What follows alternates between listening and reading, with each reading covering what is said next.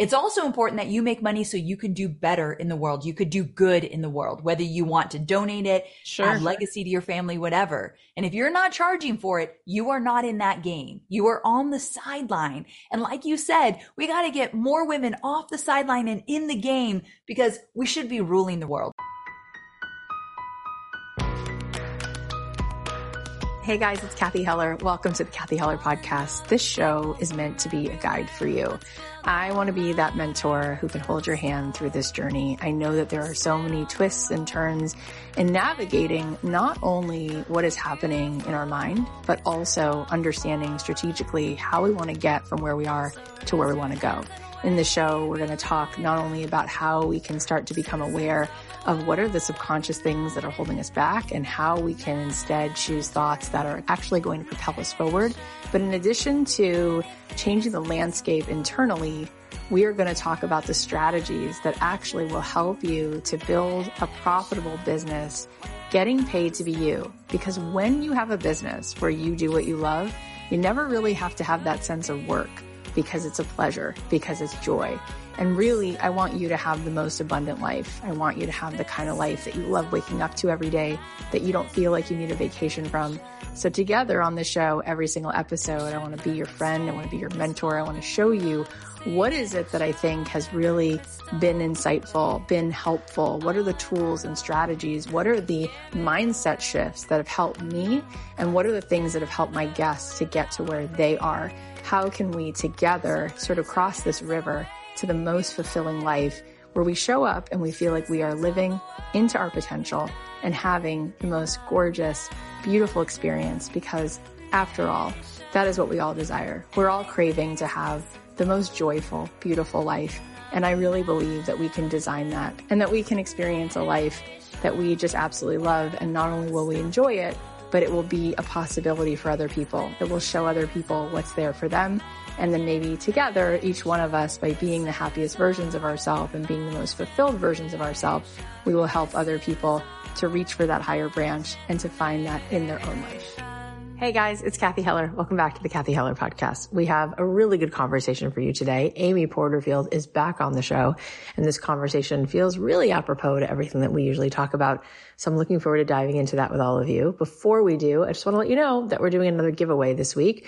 All you have to do is let us know what's going on with you. We want you to share with us what your dreams are, what your goals are, what your obstacles are. So if you wanted to have a chance to tell us and fill us in, go to cathyheller.com slash share and we'll be giving away more Nordstrom gift cards as well as a scholarship to my program, Abundant Ever After. So if you want to be in on that, just go to cathyheller.com slash share and please tell us what is it that's going on with you? What are your dreams? What are the things that feel challenging? Because we want to continue to make the right content, the right episodes, the right workshops, all the things that can help you get from where you are to where you want to be. So just go on over to cathyheller.com slash share and answer a few questions. And you not only will be helping us to help you as much as we can, but you'll also be entered into the giveaway. Okay. So today, Amy Porterfield is here. She is an ex corporate girl turned online marketing expert. And she's a podcaster who is now the CEO of an online business that has generated over $70 million. She's helped hundreds of thousands of entrepreneurs to take their futures into their own hands and find freedom and success far beyond the corporate glass ceiling. I had the pleasure of talking to Amy in the first year that we did our podcast, and I'm so happy that she's back to talk about her new book that just came out this week. It's called Two Weeks Notice. Find the courage to quit your job, make more money, work where you want, and change the world. And this book provides a step-by-step blueprint for future entrepreneurs to create financial freedom, creative freedom, and lifestyle freedom by building an online business that allows people to build impact and income on their own terms. Amy is super fierce when it comes to the tools, exercises, and scripts that get you into action. So you definitely want to get your copy of this book. Also, you can listen to her really popular podcast, Online Marketing Made Easy, where she breaks down big ideas and strategies into actionable step-by-step processes designed to get you the results with a whole lot less stress. Amy was a blessing in my life because when I found out about her business, it helped me see that you could really scale this kind of a business online and the rest is history. So I'm super grateful for the wisdom that she puts out there and all that she's sharing with us today. I think you're going to get a lot out of this conversation. So here we go. Please welcome the wonderful Amy Porterfield. Amy Porterfield, welcome back to the podcast. It's so good to see you. Oh my goodness. Thanks so much for having me. You look as good as your energy is. It's like, I just have never seen you so in your zone of genius in every uh, way. The amount of ease that I feel like you've built into your life has just now been communicated through your business, through the way that you like, even the hair is just like, you're just, everything's on point. So well, I'm so glad you're here. You, that means a lot. I appreciate you saying so. So I feel good. You know, I decided before I launched this book and came into the world with this new thing, I wanted to feel my best because I wanted to put my very best out there. So I've really been focusing on my mental health and my physical health. So when I hear things like, you look amazing or your energy's great, it means the world to me. So thank you. Yeah. And it takes so much courage. And I feel like I can't wait to dive into this episode because I was just saying before we hit record, I feel like the book that you have written is the gift that everybody was actually looking for and you you did it. And it, it it's not like you don't have anything on your plate. You have a zillion things going on but you're such a phenomenal teacher. I just really want you to know that i say this in front of you but i say this behind your back that you are literally one of the single best teachers the most effective generous teachers. The way that you can take giant concepts and break them down you're really one of the only teachers I've really ever learned from. I went through school barely scrape by and your course, I took it six years ago and look at my life. I mean, really like I should just fully just be your ambassador and that's all I should do. Cause it is like I sing your praises to the hilltops because of the way that you teach. It is generous. It is so present and it is step by step in a way that I can actually get it. So I just want to say huge thank you. And so the fact that you then took all that you are, all those skills and all that you've built and put this into this new book, I just want the audience to hear. It's called Two Weeks Notice, you guys. Find the courage to quit your job, make more money, work where you want, and change the world. I mean, could you have? I think you just wrote it for my audience, basically. when you invited me on the show, I thought, Oh, this is such a gift because these are the women that I wanted to talk to, women and men that I wanted to talk to the most because I feel like I could make a difference here. So this is a gift to me. Thank you so much. I mean, such a difference. I mean, and you're such a young human being. I'm like, what else is going to come from you over the next 50, 60 years of you being in business? I don't know, but I'm so here for it. So I feel like before we dive into the book, just in case anyone's been living under any rock and they don't know exactly what it is that you are currently doing and how you got there, I think we should give them a, a short version of how you personally did just what you're teaching. You quit a job in order to build a really robust, very passion, thriving business. And then we'll get into the book itself and we'll talk about all the wisdom that's there. Okay. So here's a quick little synopsis of kind of what I'm all about. So I often call myself an ex corporate girl where out of college, I got in my first nine to five job and I was climbing that corporate ladder and I kind of teased that I was really, really good at it. So I like to have a steady paycheck paid vacation, all the benefits. I like to be told what to do and then do it even better and get the rewards and the promotions and the sure. girls. Like I was good at being a corporate girl. But then something happened, and I talk about this early in the book that I realized I have never been free and I want to oh experience oh that. I want to be my own boss. I don't want to be told what to do, when to do it, or how to do it. And I just want this freedom more than anything. So that's when I left my last corporate job, which was with Tony Robbins, where I was the director of content development. And I left my last corporate job to start my own business 14 years ago. So today I primarily help people build businesses online by specifically helping them grow an email list, which I believe is the most important asset in your business, and also take your knowledge, know-how, and skill set and turn that into profitable digital courses. So that's kind of like my specialty, but essentially I help people build businesses online. So that's what I do today. And it's been a pretty wild ride. It's incredible. And I want to just highlight a few of those things, but starting with this piece of I realized I wasn't free. I've never been free. I mean, that is such a giant understanding of like where you're at in your life and look how much was on the other side for you, right? Talk about freedom. I mean, you now happily employ many people. You're now reaching millions of people across the world and have thousands and thousands and thousands of happy clients and alumni who,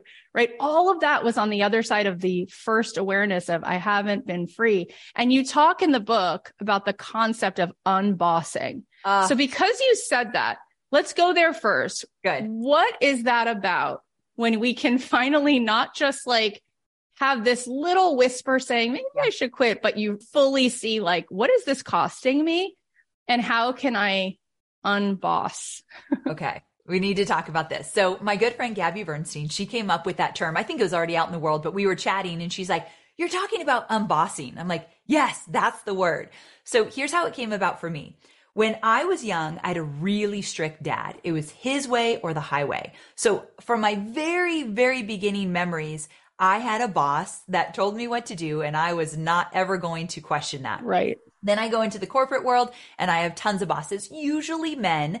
And so I have been very familiar with having somebody tell me what to do and also wanting to impress somebody so I can get something out of that, like the promotions totally. and all of that. Sure. So that was just my norm. And then fast forward to the day that I leave my last corporate job and start my own business. And I look around and think, wait a second, nobody is telling me what to do. And although that's what I wanted, it was very foreign to me and very scary. And every emotion of unworthiness, am I capable of doing this? Do I have what it takes? Just came to the surface like in the biggest way possible. And if you fast forward a few years into my business, I was going at it alone, had almost hit a million dollar year. It was like three, four year, four years into my business, almost hit a million dollar year, which I was doing really well. And at that time, I decided to take on a partner. It was a guy in my industry that was doing also really well. He suggested to become a 50-50 partner in my business. I'd like to tell you, I sat on it for weeks and thought about it and researched it. One night's sleep, I said yes and it was almost like I had a boss again. Now, it wasn't his fault. He was a genius. He was wonderful. We did wonderful big things together, but I went right back into boss right. mode. Every time something didn't go well, I looked at him like, what are we going to do? When I was confused, I went to him to get answers. When I was worried, I went to him. When I wanted to get praise, I went to him. I'm embarrassed to tell you all of this, but I literally went back into having a boss just mentally until the day that I didn't. And that's a whole other story for another day. And I talk about it in the book. But my point being is that I had to learn how to unboss myself. And unfortunately, it was a few years into being my own boss that I learned how to do it. And it's this concept of believing that you are capable of leading yourself and nobody else yeah. needs to lead you.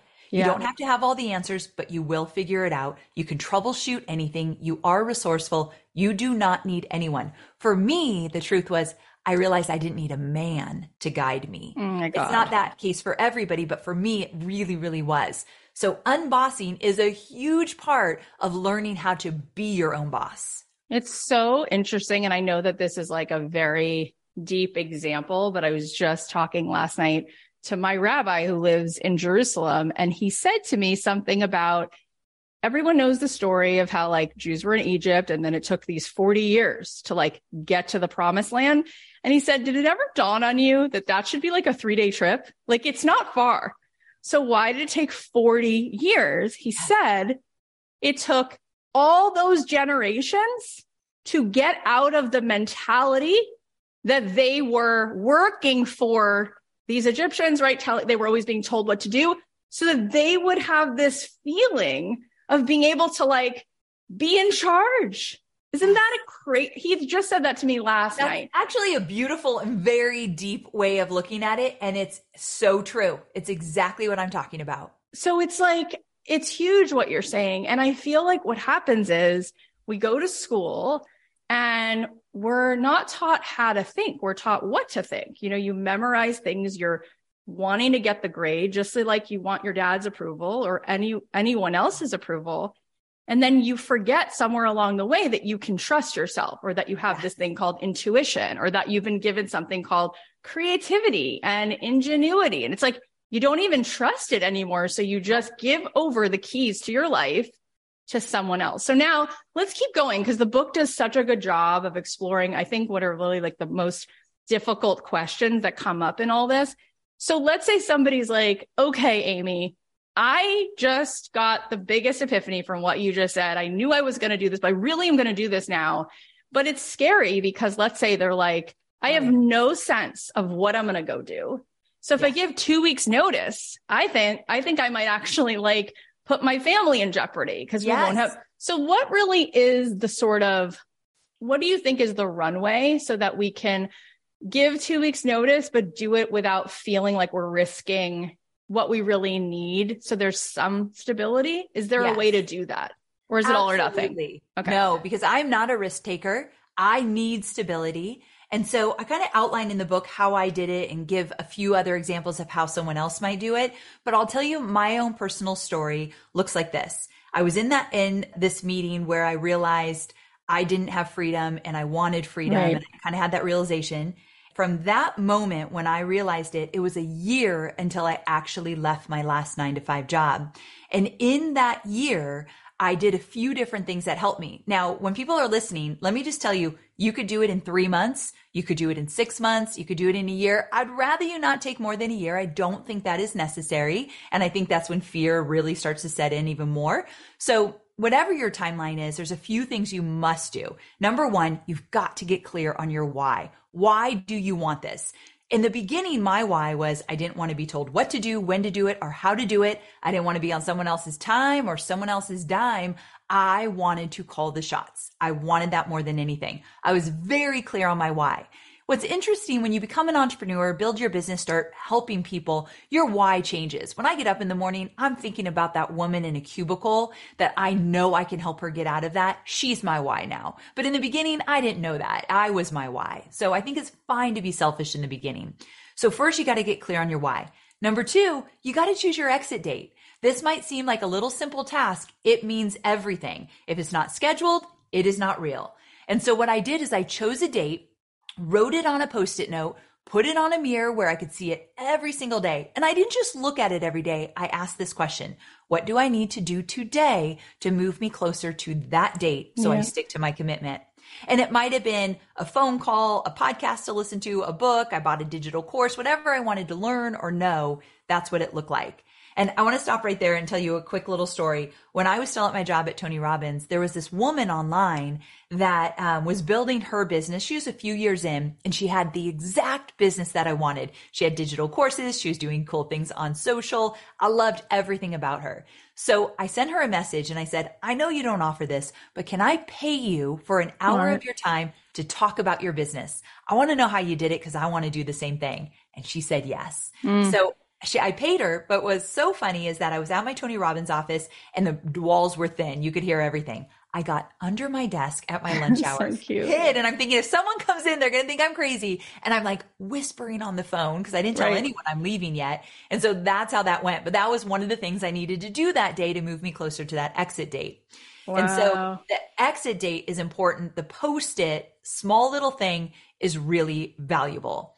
Amazing. So that was one thing. And then after you choose your exit date, the next thing I want you to do is I want you to look at your finances because money anxiety is a real thing. I don't want you leaving and then not being able to pay your bills or being terrified of paying the mortgage or whatever it might be.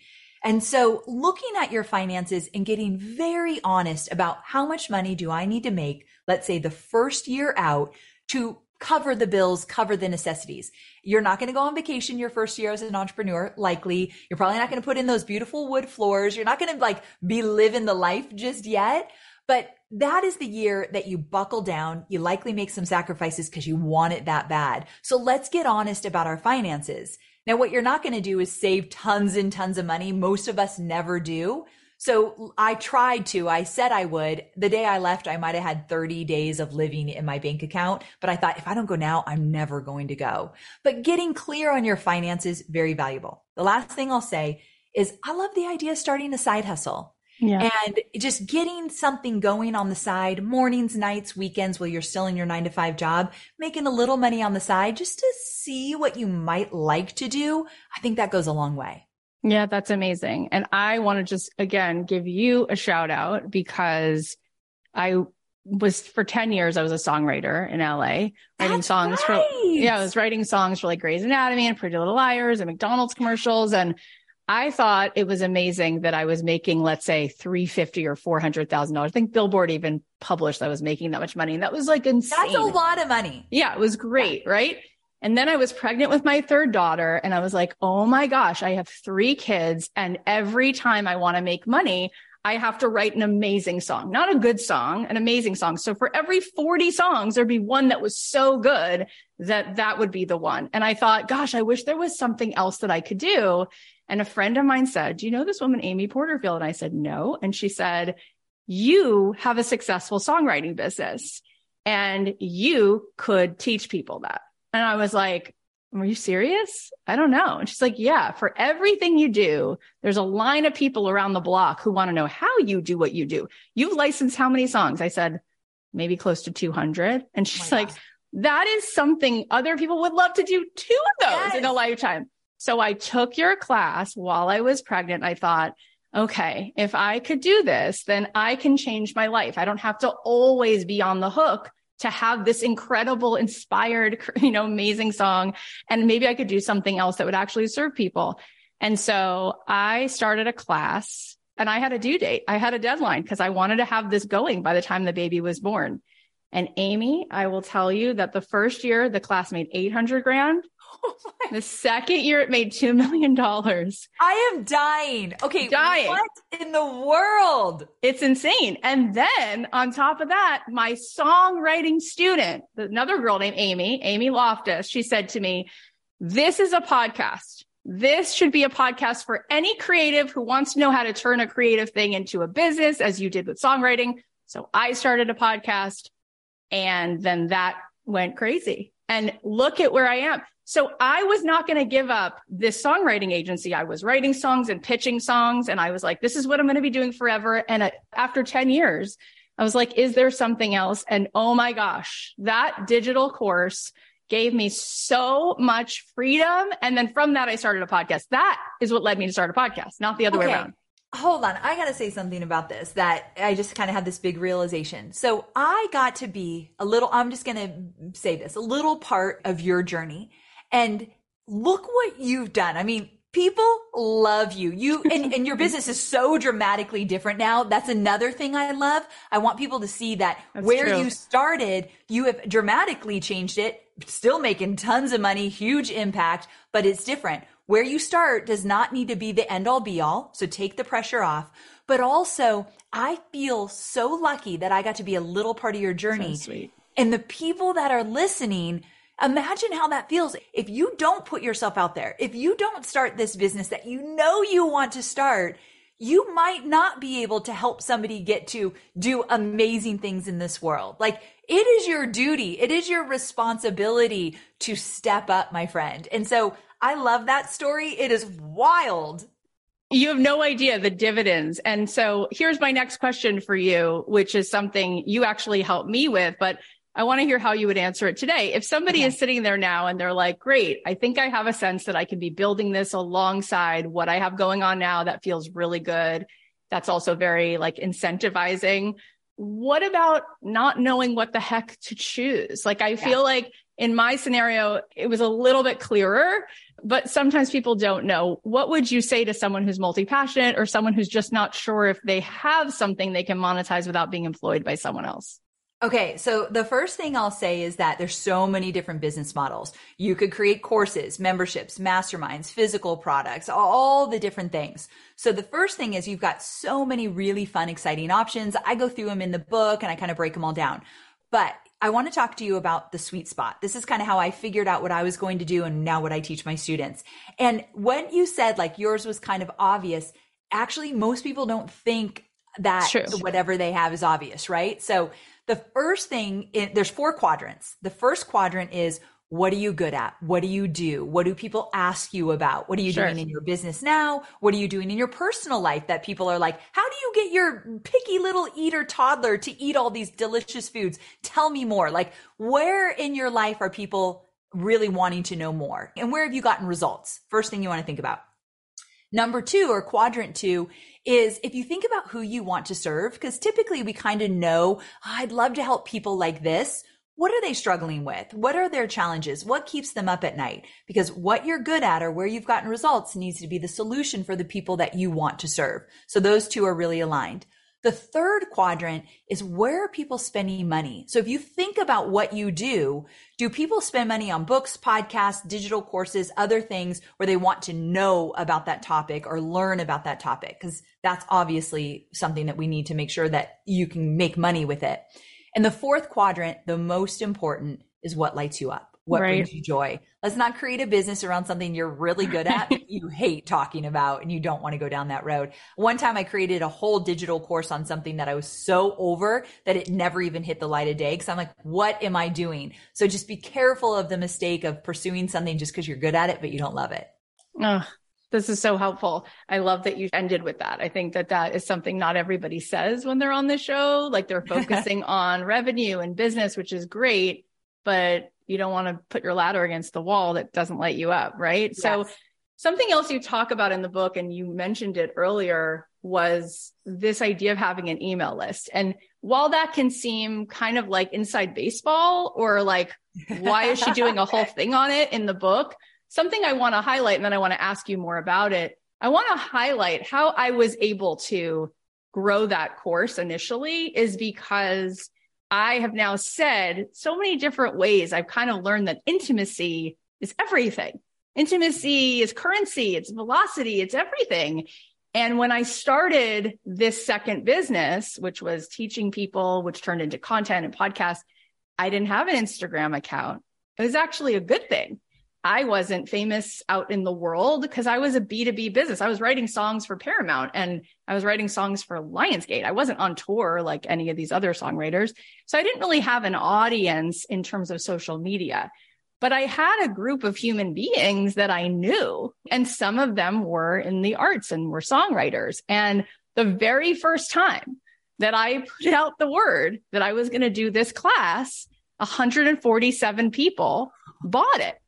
And it was on, at that time, it was 997. So I made 147 grand in a night. And I said to my husband, that's half of what I make every year. And this is easy.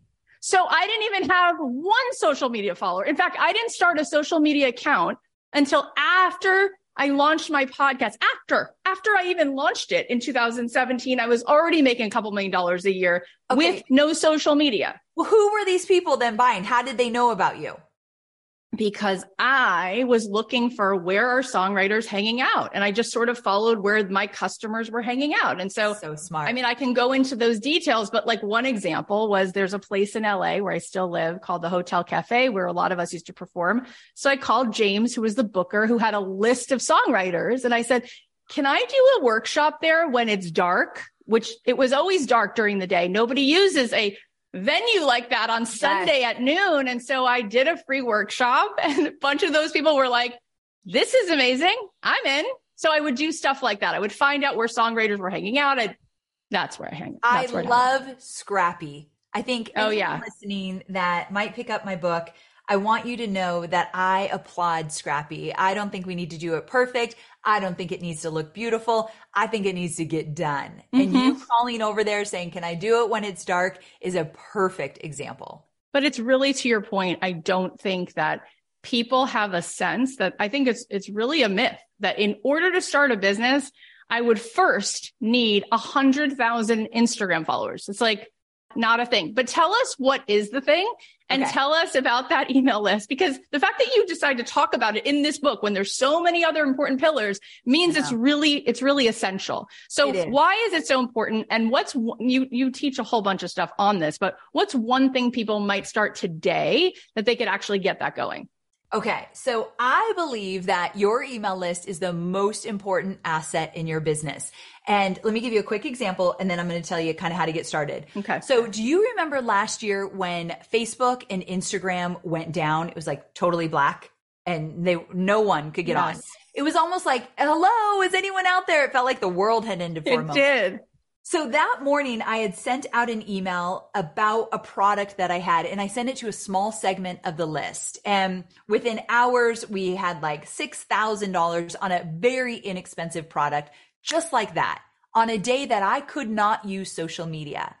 And I say that, and I didn't want to use an example where I'm like, I made a million dollars. I'm just talking about a few thousand dollars in a really quick minute because I have a viable email list. And so that is what gives you certainty and confidence in your business, knowing you always have an asset that you can use to not only add value, which you will do on a regular basis, but also make money. That is where I make the bulk of my revenue is through my email list. And so do all of my students. And so the reason why I always say an email list is so much more valuable than social media is because social media is rented land. If you are counting only on Instagram followers and likes, sure. you are literally building your business on rented land. Mark Zuckerberg changes that algorithm. Mm-hmm. Elon buys Twitter. Boom. Everything changes. And so do not put all your eggs in one basket there. So to have an email list means that you have a viable business that can make you money consistently. And to get started with an email list, the first thing I want you to think about is what could I give away that people would be like, Ooh, that is so valuable. I'd even pay for it. It's so good. And it could be as simple as a PDF guide, a cheat sheet, a checklist, a 20 minute meditation audio, a video teaching someone how to do something. Maybe you do knitting and you're teaching someone on video how to get started, whatever it is. But you give this thing away for free, of course, in exchange for name and email. That is the first place I want you to start. And you're putting it everywhere. You're talking about it regularly. You're posting about it in the bio of your social media. When you're meeting someone, I remember years ago, 14 years ago, I met Marie Forleo, who's now a dear friend, but I met her in a hallway at a marketing event and we were chatting. we were the first ones there. And I told her, I'm really struggling with getting my business started. And she wrote down a URL and she ripped it off in her notebook and she handed it to me and she's like, go get my freebie. It's going to show you how to get started. Stop. Like, Yes, and like that's the kind of scrappiness I love, but you've got to have something of value to give away for free in exchange for name and emails. I think the best time to start your email was yesterday. So the best next time is today. That's how important I think it is. Mm, it's so good. And I love this concept because I think people don't really often understand what sales is. And I have found through everything I've ever done that it is about making deposits, right? And so that free thing, right? It's like if you're focused on investing in people and showing up and being generous. Yep. Eventually they're going to yes want the next thing. And I think that's actually because most people that I meet and most people who listen to the show are very empathetic. Like they're wired into integrity. So this makes sense. It's like you don't have to prove yourself and talk about what you're selling if you're giving consistently. And that's really what you're saying is find somewhere where you can give and give something even before the people come in that makes yes. them want to be there and make things that are valuable. And I think that's such a shift. I think people shy away from anything that has to do with sales because they don't understand that it's about service. And what you just said is a very concrete way of understanding like, here's the system of where you're going to keep putting into that fertilizer and keep giving to that land. And eventually there'll be a harvest. Yes, I love that. I love that you put a spin on that around you don't have to sell, sell, sell. Like many of the women I work with, they're like, I don't want to be aggressive online. I don't want to keep selling. I don't want to tell people buy my stuff. And you're right. We don't have to do that. No. You have to just add immense value from the get go and people will literally ask you, this is so good. What else do you have? Like, yeah. tell me more. And this is good because it brings me to the next thing I want to talk about in your book. But I want to tell you, and this is just all, this is all true. This is all true. This morning I was talking about you uh, to a friend of mine, and I was saying that your podcast, separate from everything else I've already mentioned, I said, when I first started listening to your podcast five, six years ago, I remember thinking, this is just no, no exaggeration. I cannot believe this is free. Mm-hmm. I remember thinking, this is a masterclass and I'm taking notes. I, I realized very early on, I cannot listen to you in the car because I'd have to pull over like such a dork, like writing things down. So then I would literally sit there and I would be geeking out because episode after episode, I was like, Oh my God, if this is what she gives and gives for free, what in the actual hell could happen if I paid for something? I'm serious, which is why I've become such a proponent of podcasts because it's like talk about intimacy and connection, right? But what you do is you have a podcast and then what, what else do you do? You give again. You're like, now I'm going to give you this thing. Come on my email list and you'll get more from me. Right. So yeah. it's, it's basically like a business built on giving over here and giving over here. And then there's just this obvious next thing, which is I'm already being filled up so much. I want the next thing. So where I was going to go with this is you talk in the book about developing this price and launching mm-hmm. offers. And I feel like now that we've laid that groundwork, people are more comfortable to talk about yes. being paid. Okay. Once we established what's just like consistent in how you serve and you give value. Okay. But even still, Amy, I talk to thousands and thousands of women every single month. So many people come through our inbox and DMs, and there is like an allergy to charging. It is like these are the women who are on the Girl Scout committee. They're the cookie chair. They yes. stay at the church all night long.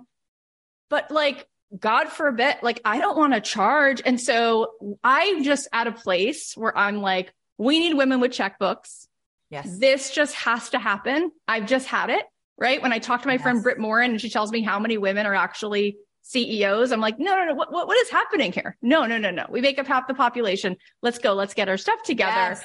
So what do you say to people about getting really clear? Here's my offer. Here's the price. I'm putting it out there. Like, how do you help people to just step in? Okay. So the first thing I want to say is that we've got to get really comfortable talking about the fact that we want to make money. And yeah. I am one of the first people to say, I love to make money. I also, and I feel like it's such a bummer I have to say this to like justify.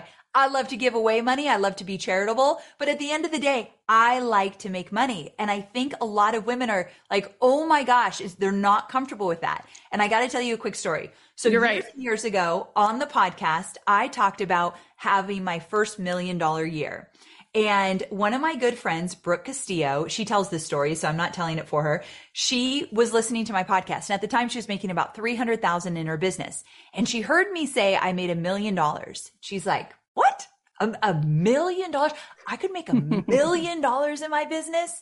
And so when she heard that, she told me, she said, I decided I'm also going to make a million dollars. And so the next year she went to work and she made probably more than a million dollars. But today, this in 2022, so the end of 2022, she made $50 million in yeah. her business yeah. with an incredibly healthy profit margin. So, and that's more money than I make. And I feel like I make good money and I'm like, whoa.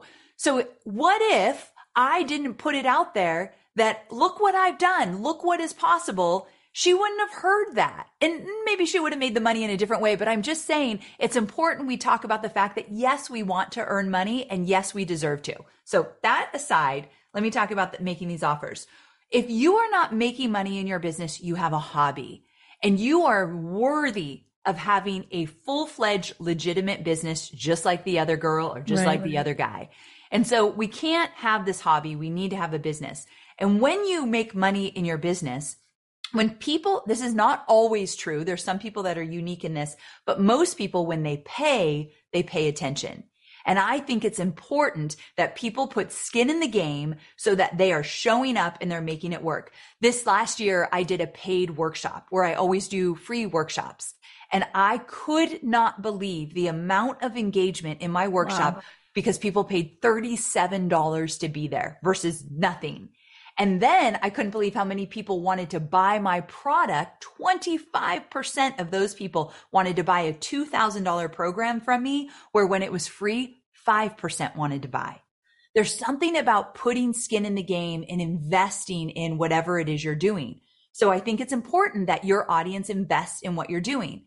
It's also important that you make money so you can do better in the world. You could do good in the world, whether you want to donate it, sure. add legacy to your family, whatever. And if you're not charging for it, you are not in that game. You are on the sideline. And like you said, we got to get more women off the sideline and in the game because we should be ruling the world. Yeah, no, it's so true.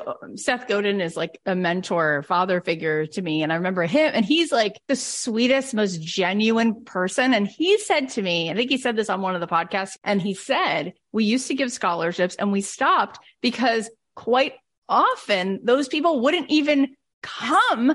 So I thought, wait, I thought I was trying to help you, but in a way, because when my husband always says, when you go to a basketball game and you get a free t shirt, you're not necessarily going to value it. Right. Yes. So there's definitely something about that. And you're absolutely right. I think another piece of it is, you know, when I took your class, not only was I paying for something, so I was going to get the homework done, but by you charging it, I felt what you were saying is I really am telling you this is possible. Yes. Like I'm telling you that you're trading, I think at the time it was like two grand, right? Yep. This $2,000, I wound up making $41 million in digital courses in the next five and a half years.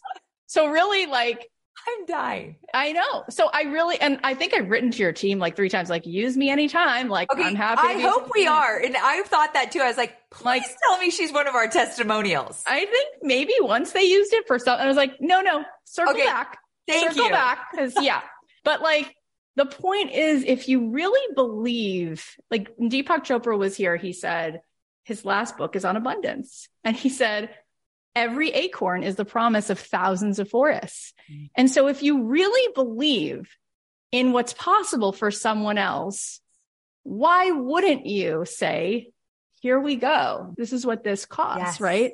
So I think really if you're not wanting to charge on some level, you don't believe in what's possible for someone else. Ooh, that's, right? yeah, we need to pause on that one. If you're not willing to charge, maybe you don't believe that somebody else can actually get the results, change their life, exactly. do better, whatever it is. And that's something to look at because they absolutely can, but there's some kind of limiting belief in that.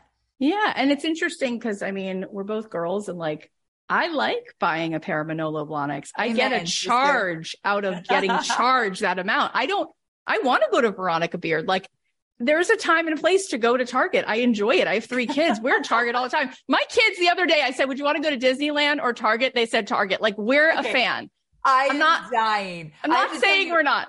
I love that. My little niece, when she was little, she was playing around in the family room and I'm like, what are you doing? And she had all these little things and she was bringing them to one place. And she says, I'm at Target. I'm making returns. And I'm that's like, so oh, cute. oh, geez. but like, while that's all part of like, you know, life and it's great, I don't have the same energetic, like level of satisfaction walking out of there than I do when I'm like, oh my God, this jacket, even if I only wear it once a year because I live in LA, like totally. this jacket like changes my life.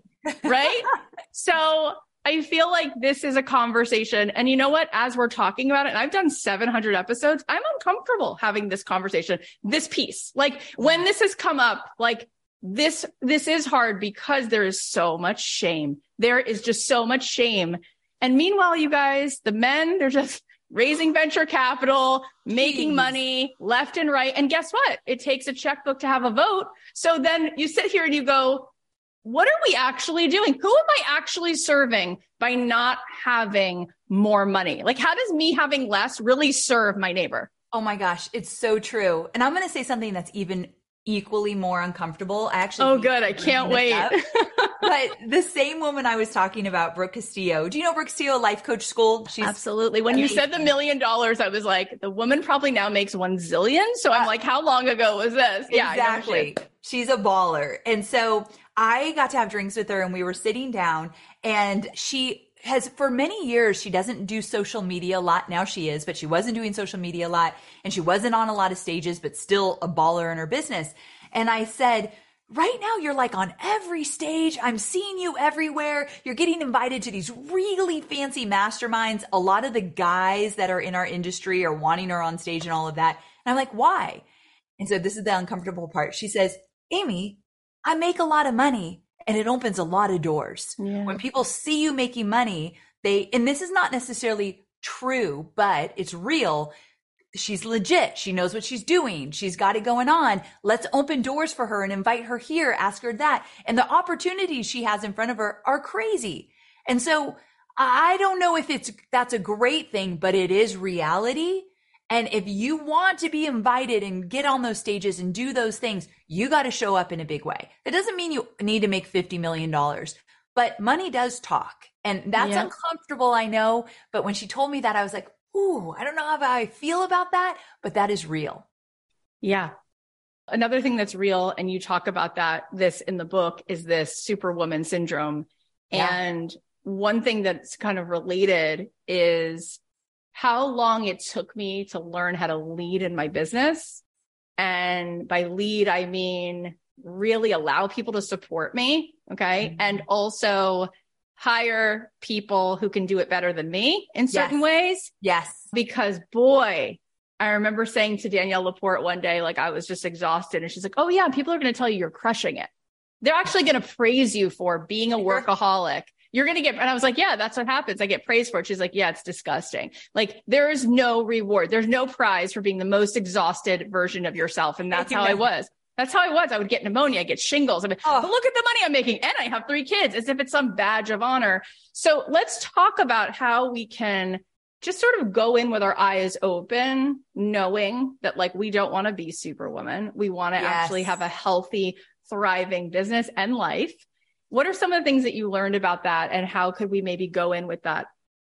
One of the things I wish I did earlier on was actually hire support and help I was seven years into my business before I hired my first full time employee. Wow. I had contractors and some people helping me, but the business looks very different when you have some full time employees that are dedicated to your business. And I was afraid thinking two things. Number one, what if I can't afford them? Like that is a, a really real sure, thing that sure. comes up. And then usually you can afford them. You're just a little bit afraid and holding on to your money tight, and very normal. And number two, I had this thought that no one could do it as good as I can. And as so much ego in that. And what I've learned along the way and what I'd like to teach my students earlier than what I learned is that there are people in my business today doing stuff that is way better than what I would do. I have someone in my marketing team that can run circles around me when it comes to analytics and numbers. Like she knows her numbers like that. She could literally own this business. I think that is amazing. Now I could let that intimidate me. Like, oh my gosh, I can't have someone on my team that's better. But then I don't go that route. I think that is so amazing. Good on me that I found someone that incredible. So building a team is the only way for you to let go of the hustle mentality and you to scale that business, the business that you're creating. So building a team earlier on, you don't need to do it right away, but it is something that it changes everything. Yeah. Well, let's talk about one piece of that before you're ready to build that team. But I'm so glad you said so because it's very humble, but it's also really helpful to hear because I think you probably could have had more people full time earlier than seven yeah. years. It also, it took me many years also to go from contractors to full time. So I, I, really know exactly what you're talking about. I think it's really helpful because success leaves clues. That's great that you shared that. But one thing that you are really good at, you're really, really good at it is marketing. And you have a whole podcast on teaching people how to do that, especially online. And eventually you were able to find someone who even impresses you, which is amazing. But for yeah. people listening right now, one thing that comes up every single day in my inbox is they'll say, okay, fine. I did it. I started an Etsy shop or I did it. I decided to start organizing services. And Cath, I don't know how to market this thing. Is there mm. some like special person to hire? And I'm like, whoa, before you oh, hire yes. someone, I need you at this level of revenue and this level of business. And there's so much low hanging fruit that people just don't even understand is right on their in front of their feet what are some of the things when you're going to start this business so people can start to do this while they build that side hustle that you would say are sort of the top two or three things that you're going to start to do to market once you have your gluten free cake pops you're selling or you have an online course, whatever it is? What are a few of those go to things people can do? Okay, I love that you're asking this. And I think it's important that you do it before you hire it out. You got to understand it before you give it to someone else. So I love that. And we're going to back up a little and say, okay, before we even hire anyone, which is going to come down the road, one of the first things that you've got to focus on is content creation. Content is queen. It is everything. I remember when I first started working for Tony Robbins, they put me in the content department. I didn't even understand the word content. That was right. very foreign to me. And I remember I was watching a Kim Kardashian, like keeping up with the Kardashians, and she mentioned, I've got to create content. I'm like, what is this word? Like, it's so foreign. And so now I realize that everything is content if you want it to be. And so that means that we have to be willing to put ourselves out there and start talking about the business we're creating, the message that we have, the products that we do, and behind the scenes, what it looks like to get it all together. You know, I'm not someone who shares everything in the kitchen sink online. I have a husband that does not love that. He would really love me to put the camera away, quite honestly. And so it's not like every minute I'm filming my life and kind of putting it out there, although some people do it and it works so well. I'm kind of jealous, but that's just not my, my thing. But I definitely want to take people behind the scenes, share with them what it's like to be an entrepreneur, the wins, the losses, everything in between, and then talk about my products as well. So when I say creating content, what I mean in a very basic way is I think everyone should either start a podcast or a blog or a video show, or at least do like a live Instagram once a week. Now, that was the key there once a week. I think it's important to have consistency from the get go, something I did not have for the record, and I struggled. Once a week, putting out original content so it puts you on the map. People know what you're known for. They understand what you're about. That's the thing that kind of tends to be very inconsistent in the beginning, but it's everything. Like, I don't know about you, but my podcast is my business. Like without my podcast, I would not be able to see the success I have today. Do you feel the same way? Oh my gosh. My podcast is the single greatest thing I've ever done for my Amen. business. It was yes. like rocket fuel, you know, it was just so huge.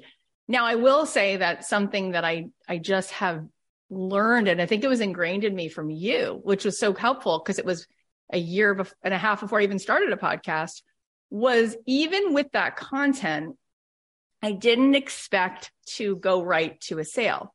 It's like I was already in a zone where I knew that with my listeners, as much as I loved that they were already there and we had this subscriber base and they were consistent, I still wanted to give them yet another thing before I would even tell them about what they could yes. buy. And so what is amazing is I will do like a five day launch. I'll do it like three or four times a year and those podcast listeners will come, which is awesome. But I think sometimes people think, okay, great. I posted content. Now I'm going to offer you the product. And it's like, it's kind of like to use a crass example. It's like foreplay. It's like, just really be in it. Like really show up for it with yes. no pressure. And it's amazing the dividends of just like, oh. just show up. And so I, I think that you maybe could say something about that because I think people will then say, well, I put up content now, now can I sell? And I think that there is a real sort of finessing to that. And if you do it right, oh my gosh, people are just so grateful for you. And you feel like you're in integrity because the truth is when I do those five day launches, we'll have 10, 20,000 people show up. Most of those people don't buy my course, right? Maybe right. a thousand of them do. I'm in love with the process. Yes. I'm like, this is my sermon on the mount. I'm happy to do this. This is what I came for. Yes. I want to give away this level of, you know, of, of content.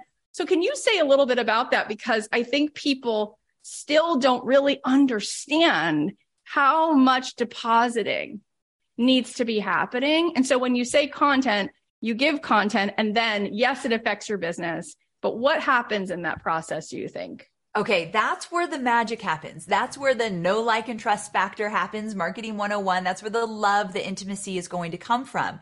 And so I love that you brought this up. It's not enough to put up a few blog posts or a few podcasts and then you're like, okay, buy my stuff.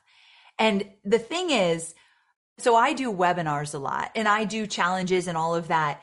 But I always say, this is a little different take on it when I get to the part that I sell, and for me, like before I do a webinar, I'll do like 30 days of just goodness. Then I'll do an hour and a half webinar. Then I'll sell.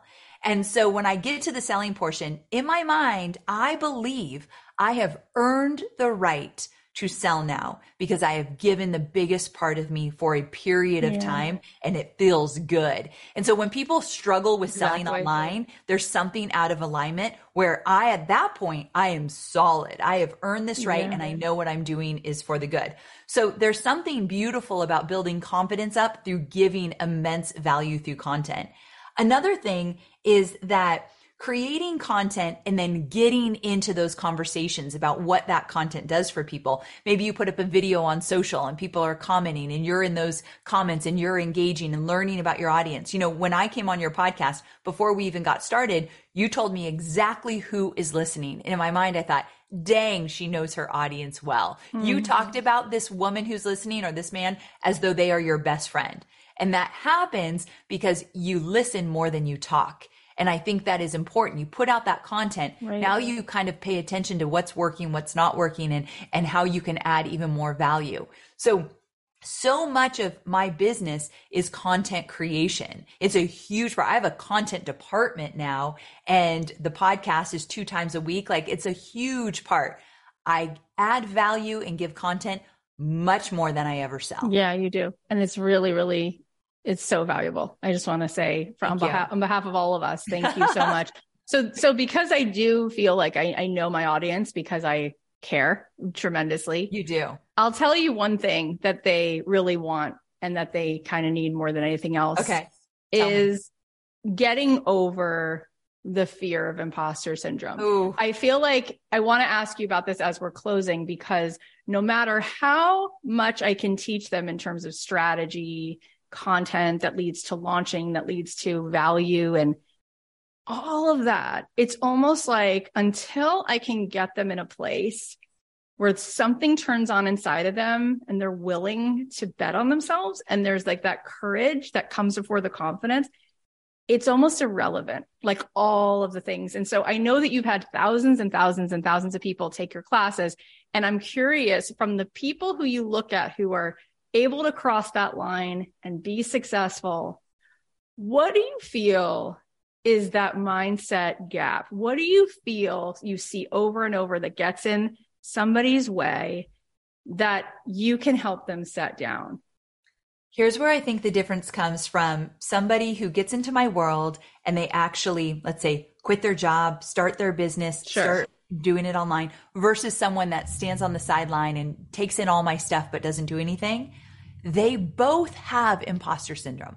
They both mm. think, who am I to be doing this? They both think this is crazy and what will everyone think if I fail? They have the same fears and thoughts. The only difference between the one on the sidelines and the one that actually gets out there and does it and has success is they do it anyway. They do it afraid. They do it scared. They do it with all the doubts because they're very clear on what they want. They let their why pick them up and push them out when their worries knock them to the ground. And that literally is the only difference. They do it anyway. And the reason I think this is such an important message is because those that are listening, you are not different. You are not less than. You are not unworthy because you have feelings that you are not enough or you aren't capable. That is very normal. I still feel it almost every day. I'm putting a book out in the world and I feel naked and I feel people are going to be like, what, what, what is this girl doing? Totally. Yep. But I know that I have a bigger message and I can change lives with it. So I just do it anyway. So please know anyone listening that feels like, who am I to be doing this? Who are you not? Who are you not? Like you should absolutely, you are deserving of the kind of success that Cathy and I have talked about here today. And all I care about is that you go after it and you find it. Do it scared. That's my message. I mean, I love that you just said they both have imposter syndrome. I never thought of it that way, but you're totally right. And just to bring up something I think is just so powerful that Seth Godin also said, he said, imagine if you were a lifeguard and you just started, it's your first day. And the guy who's been training you goes on lunch break. And just then this kid is in need. He's drowning. He said, you wouldn't sit there and say, well, I'm not that seasoned at this. I don't have the perfect crossbody hold. You would literally just show up the best you could. And one thing I want to say, and I know I've given you 1000 compliments, but I really mean them so genuinely. One thing I want to say about you, when I first started learning from you, you had been at it for a while, but it's not the way you have now. I mean, you've just every year you've grown like thousands of light years more, right? In your confidence. But what I appreciated, not only did I learn a ton, a ton, but there was a warmth in like, I'm just a girl from Carlsbad. Like I was like, at the end of the day, I think what I realized for myself when I got started, what I picked up from you more than even all the beautiful actual details that you gave me, which were both so valuable, it was really this feeling of like, what do people really want? What's really impressive is like a really kind, present person. And mm-hmm. then I'm going to do the best that I can. But isn't that ultimately like someone who just like makes good eye contact and does their best. I remember one time to give you just a specific, so you know I'm not just saying it. I was on one of your Facebook lives and I asked you a question and something happened where there was like a tech thing or maybe my, my I, I dropped or you dropped or something like that. you literally, you didn't know me. I was one of like hundreds of people in the class. You sent me an email with a video answering my question and you were like, Hey, I just want to answer your question. I'm not sure if you were on the live. I'm not sure if it was my side or your side. It was like an eight minute video. Oh, geez. and I was like, who cares this much about anyone? Right. And I'm not saying that you have to do that or that your business can even sustain that at a certain point.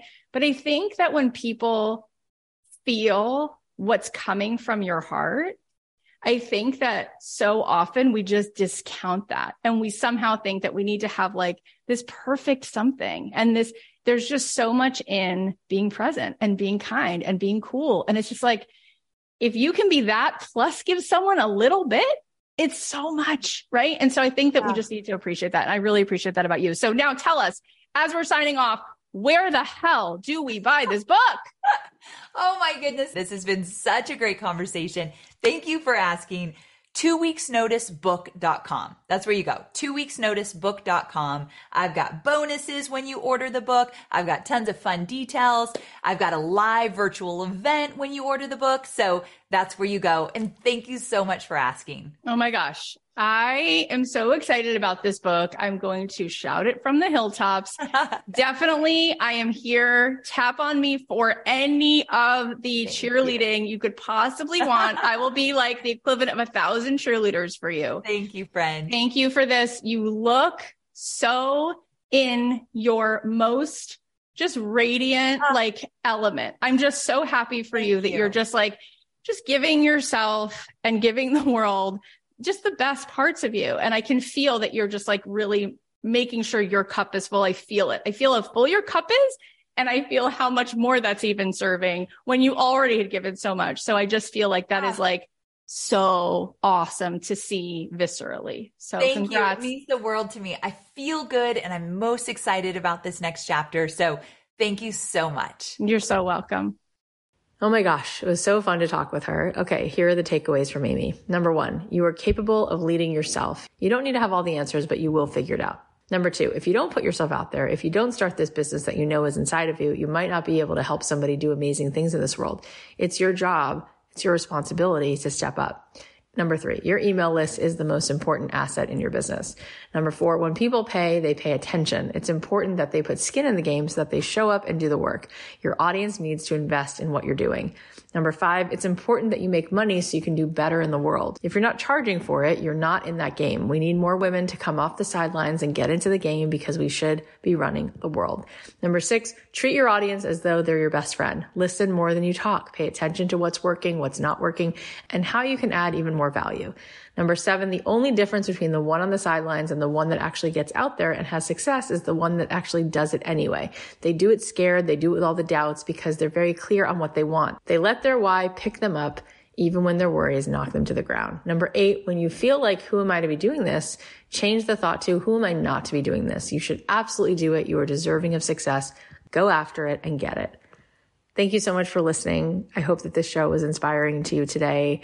It's never lost on me that you spend your time here. I know just how busy life can be. So thank you. Thank you for being here. We have so many good episodes coming up. So please subscribe on Apple Podcasts or follow us on Spotify. And also we would love to hear what you think about the show. So leave us a review, leave us a rating. It means so much. It helps other people find it. And if you'd like to win a $500 Nordstrom gift card plus a scholarship to my program, Abundant Ever After, just go to cathyheller.com slash share and just answer those few questions and let us know how you are. Let us know what's going on. Let us know how we can be of help to you, and you will be entered to win a $500 Nordstrom gift card. If you know someone who would appreciate this episode, you could always text them the link or share the podcast on your Instagram and tag me at Cathy.Heller. You could also tag Amy. She's at Amy Porterfield. I love you. I'll leave you with a song. Have an amazing weekend.